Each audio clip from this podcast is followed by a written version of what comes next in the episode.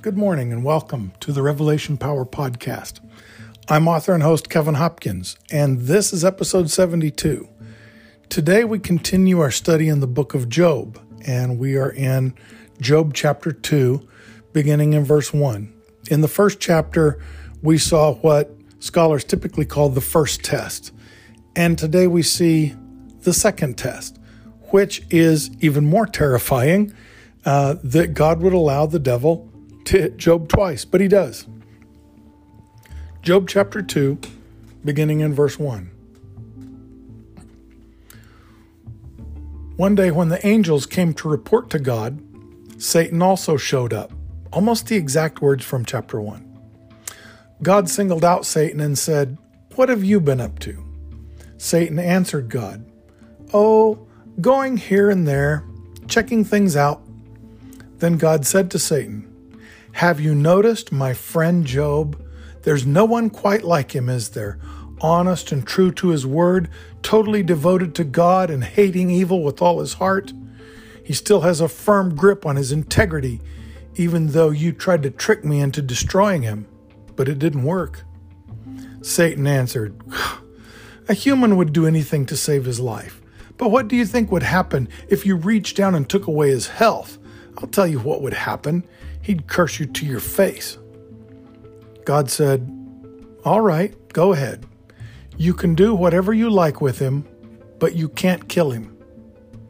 Satan left God, and this time he doesn't wait. Satan left God and struck Job with terrible sores. Job was ulcers and scabs from head to foot. They itched and oozed so badly that he took a broken piece of pottery to scrape himself, then went and sat on a trash heap among the ashes. His wife said, Still holding on to your precious integrity, are you? Why don't you just curse God and die? He told her, You're talking like an empty headed fool. We take the good days from God. Why not also the bad days? Not once through all this did Job sin. He said nothing against God. So we're not quite through with chapter two, but we're going to stop right there because it's a natural break. It is almost word for word the retelling of the first account with a different calamity. Satan comes with the other angels to give a report to God. God sees him and says, Oh, what are you up to? The devil says, Well, I've been off checking things out, just wandering around, seeing what kind of mischief he can get into. And God says, Well, did you see my servant Job? See how good he is, how pure he is, that he's honest and true to his word. He's totally devoted to God and hates evil. He still has a firm grip on his integrity, even though you tried to trick me into destroying him didn't work. Again, there's pride in God's words, isn't there? God is pleased with Job. And this time, there's a little bit of mocking against Satan, isn't there? You tried to trick me into destroying him. Hit him with your best shot, and didn't work. God kind of taunts Satan. I'm not sure that's very safe either. But God created Satan. So God ultimately has control over him. Satan cannot do here anything that God won't allow him to. Satan says, Well, a human would do anything to save his life. What do you think would happen if I reached down and took away his health? I'll tell you what he'd do. He'd curse you to your face. Now, he's not asking to kill Job, but in some ways, what he's asking is worse, right? He's asking to take away his health. And God says, okay, go ahead. You can do anything you like with him, but you can't kill him. Good heavens. Now I'm afraid of God. I read this story, I've read it my entire ministry career, and every time I read it, it's like, wait, what? No, no, I want to be your friend, God. I want to be righteous. I want to hate evil. I don't want you to let the devil have his way with me? Well, bear in mind that you and I don't live under the same covenant that the Old Testament was written under. the book of Job is, is some of the very oldest literature in the Old Testament. Scholars agree on that. But it was still written under the under the understandings of that Old Testament covenant with God. When Christ died on the cross, if you've been with us through the series in Revelation, then you've heard me say a bazillion times.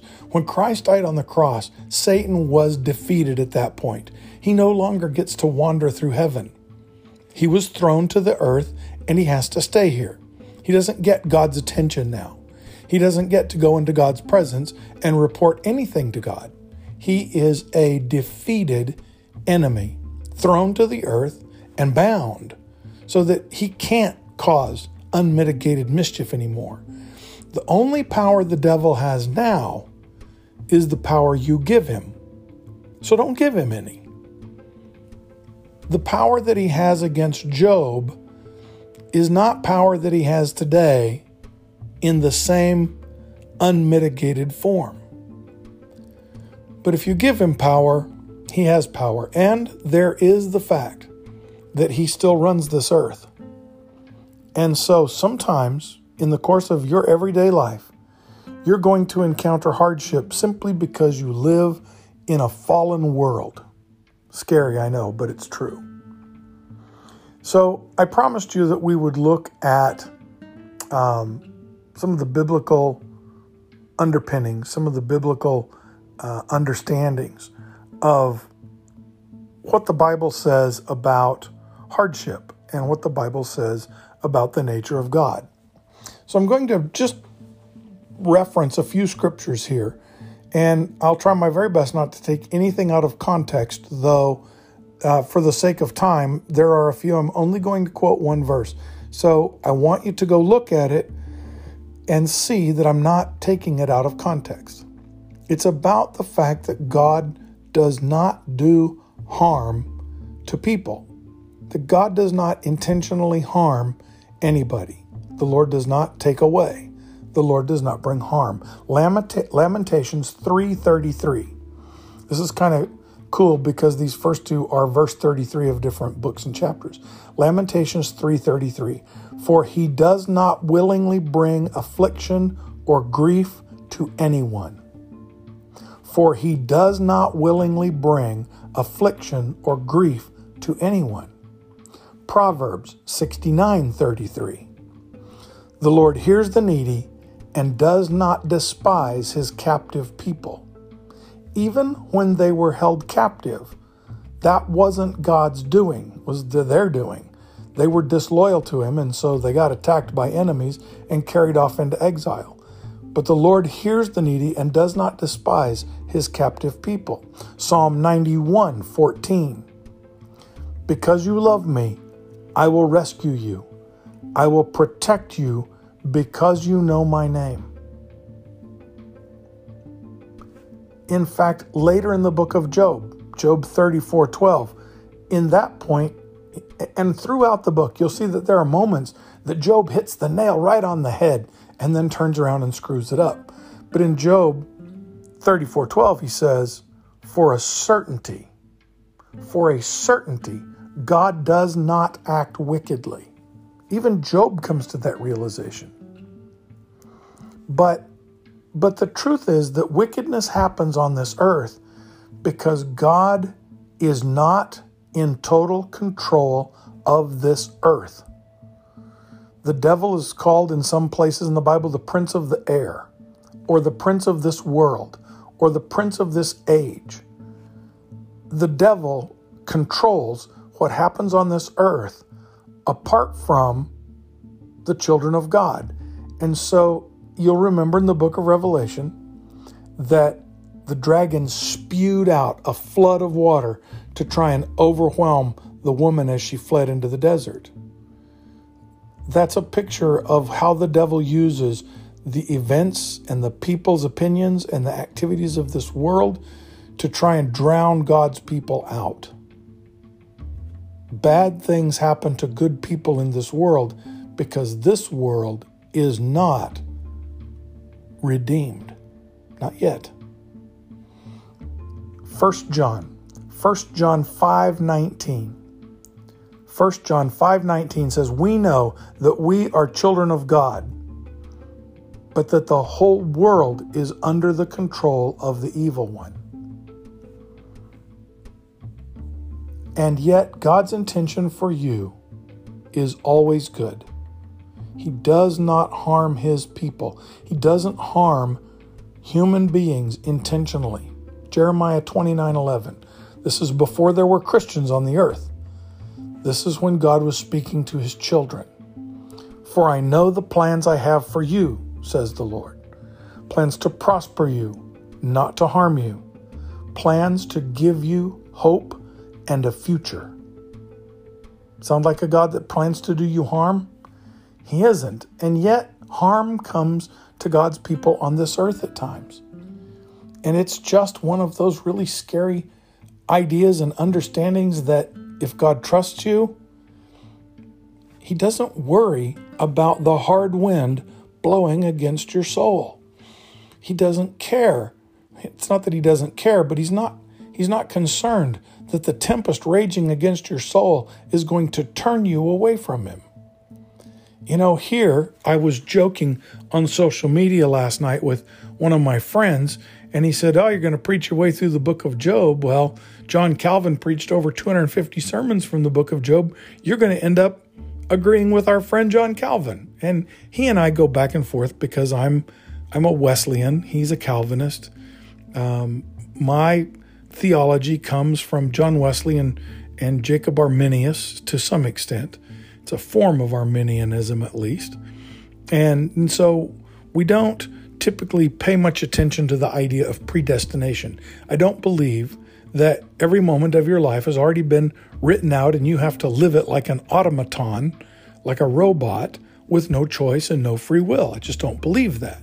I don't believe that your life circumstances are all predestined. I believe your life was known by God before a day of it came to pass.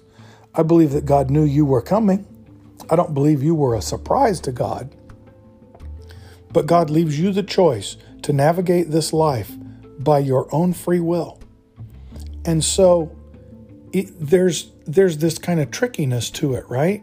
Because the hard wind is going to blow. The storm is going to come. In every life the Bible says, the sun shines on the righteous and the unrighteous and the rain falls on the same. Every life is going to know light and joy, and every life is going to know some hardship. But the story of Job is that God trusts you and I through the hardships. He trusts the people that love him through the tests. He doesn't believe you'll abandon him or give up on him. You may ask some honest questions. You may ask the wrong questions, just like Job does. That's okay. God would rather that you be talking to him than abandoning him. And so he's not afraid to answer your hard questions, and he's not afraid to allow you to go through the testing of your faith. And in the book of James, you find the reason. James with that weird verse that says, Consider it pure joy, my brothers, when you face hardships of many kinds. Wait, I don't I don't want to face hardships. The word also means trials. Consider it pure joy, my brothers, when you face trials of many kinds. For we know that the testing of our faith develops perseverance, and perseverance, when it runs its course, builds our faith and integrity, makes us eternal creatures fit for heaven. The testing of our faith is what trains us to be ready for heaven. So it's going to come, and you don't have to be afraid of it. You can, in fact, consider it pure joy. I, I don't believe I ever have. Certainly not in the midst of testing and hardship have I said, Oh, joy, I get to suffer. That's just not natural. But I've also learned not to curse God because of it. I still sometimes say, Lord, really? Is this what we have to do here?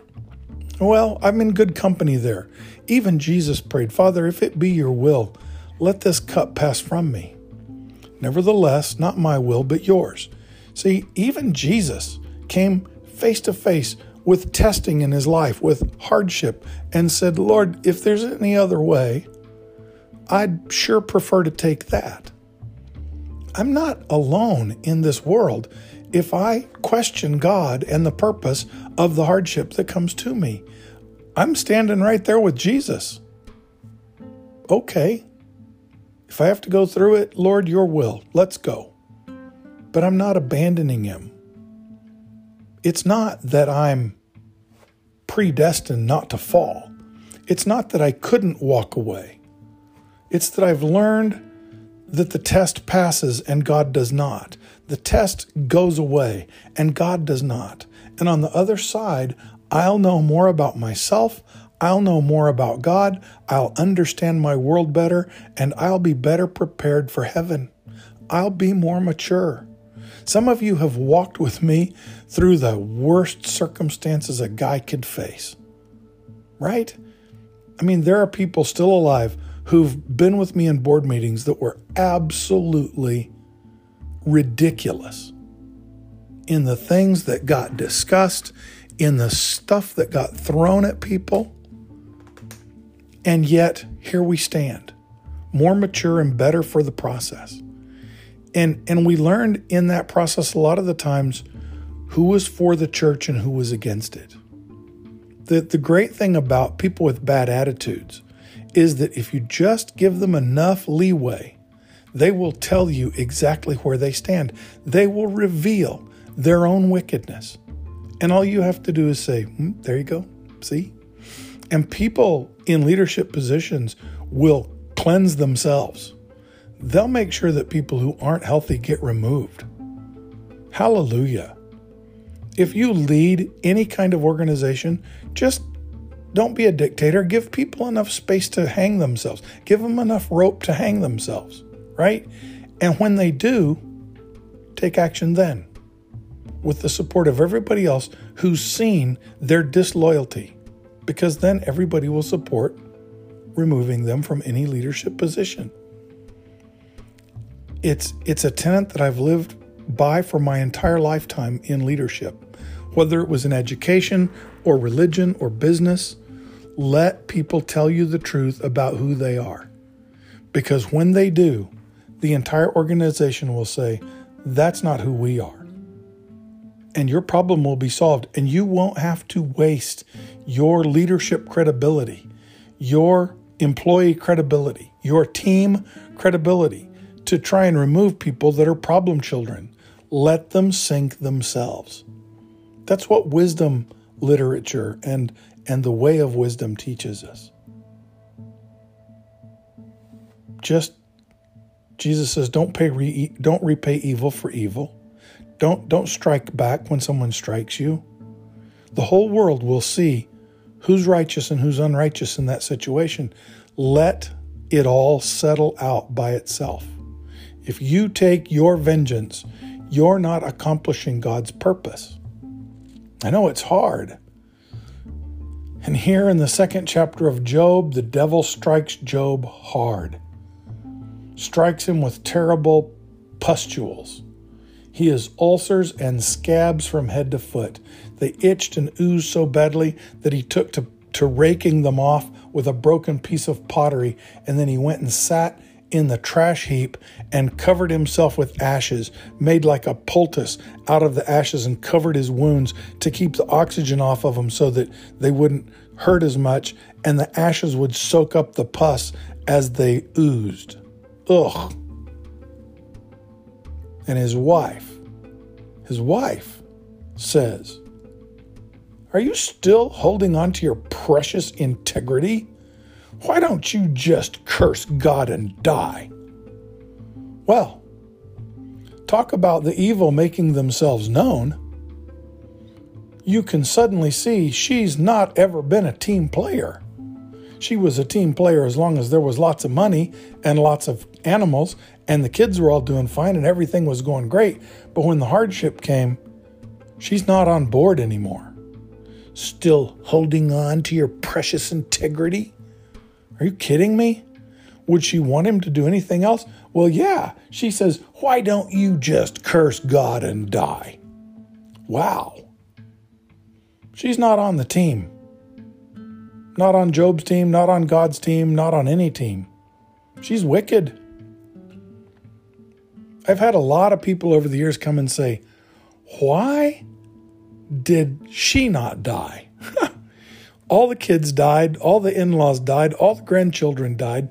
Why is she still here? The answer one of the old rabbis gave She's still here because it wasn't God choosing who got to stay.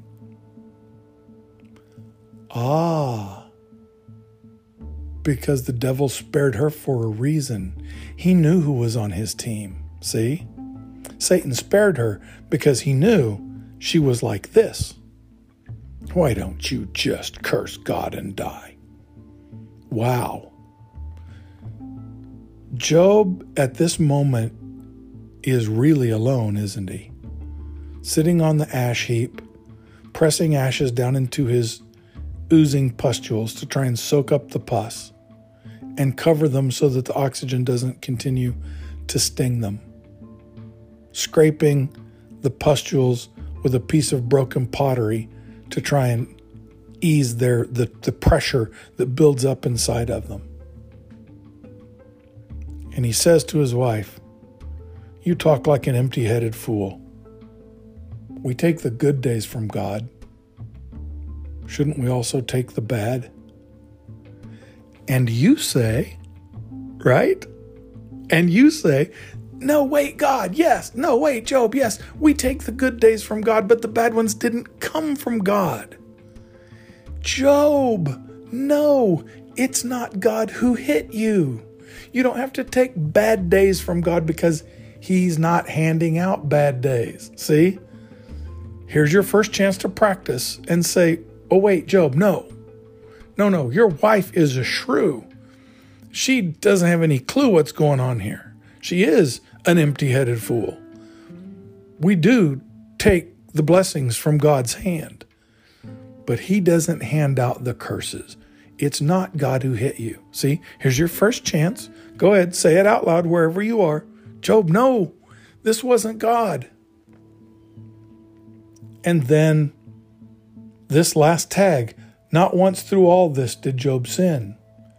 Not once did he say anything against God. He doesn't quite have God right here, but he's not blaming God. He's not cursing God. He's not speaking out against God. He's still worshiping. His heart is still right. His, his words and his thinking may be a little bit confused. This is really good news for you and I. His words and his thinking may be a little bit confused, which most of us are at some point, if not many points, through every day. But not once did he sin. Not once did he accuse God. He's trying to navigate the best he can with the understanding of God that he thought he had, which is proving to be inadequate for this for this set of circumstances. Have you ever been there? when you just felt like everything you knew about God was still somehow inadequate for what you were facing? Then we go back to the New Testament, to James. Consider it pure joy, my brothers, when you experience trials of many kinds. Because we know that the testing of our faith develops perseverance, and when that's run its course, we come out more faithful we come to a better understanding of God. So the next time this kind of thing comes up, we're like, ah, been through this kind of stuff before. God's faithful in the midst of this stuff. Prayer really works in this situation. I can see light at the end of the tunnel already, and it's just starting. This is going to be okay. It's not going to feel good. We're not going to enjoy this, but it's going to work out okay. I've been through this before. God wins these. We're good. We're safe. Right? I've, I've seen people all my life who are able to say, wait, it's okay. This is not going to be that big a deal. I've been through this before. I know the way through, and God wins this one. You just wait and see. And sure enough, they were right. And their faith and their faithfulness helped everyone around them get through that test, that situation in a better way, right? That's how I want to be. That's how I hope you want to be. That that we gain in wisdom and understanding and, and insight and discernment to the point that as each test comes, we feel less and less inadequate to stand them. And we feel more and more faithful to be able to say to our loved ones and to those around us I've been through this kind of thing before, we're okay here. God's going to meet us on the other side. Take my hand. Get ready. It's going to be a, a big one. This one's going to hurt. But after the hit comes, we're still going to be standing here and we're going to walk right on through into the blessing on the other side. Just stick with me. I love people like that. That's the kind of person I want to be, and it's the kind of person that I hope we can all become.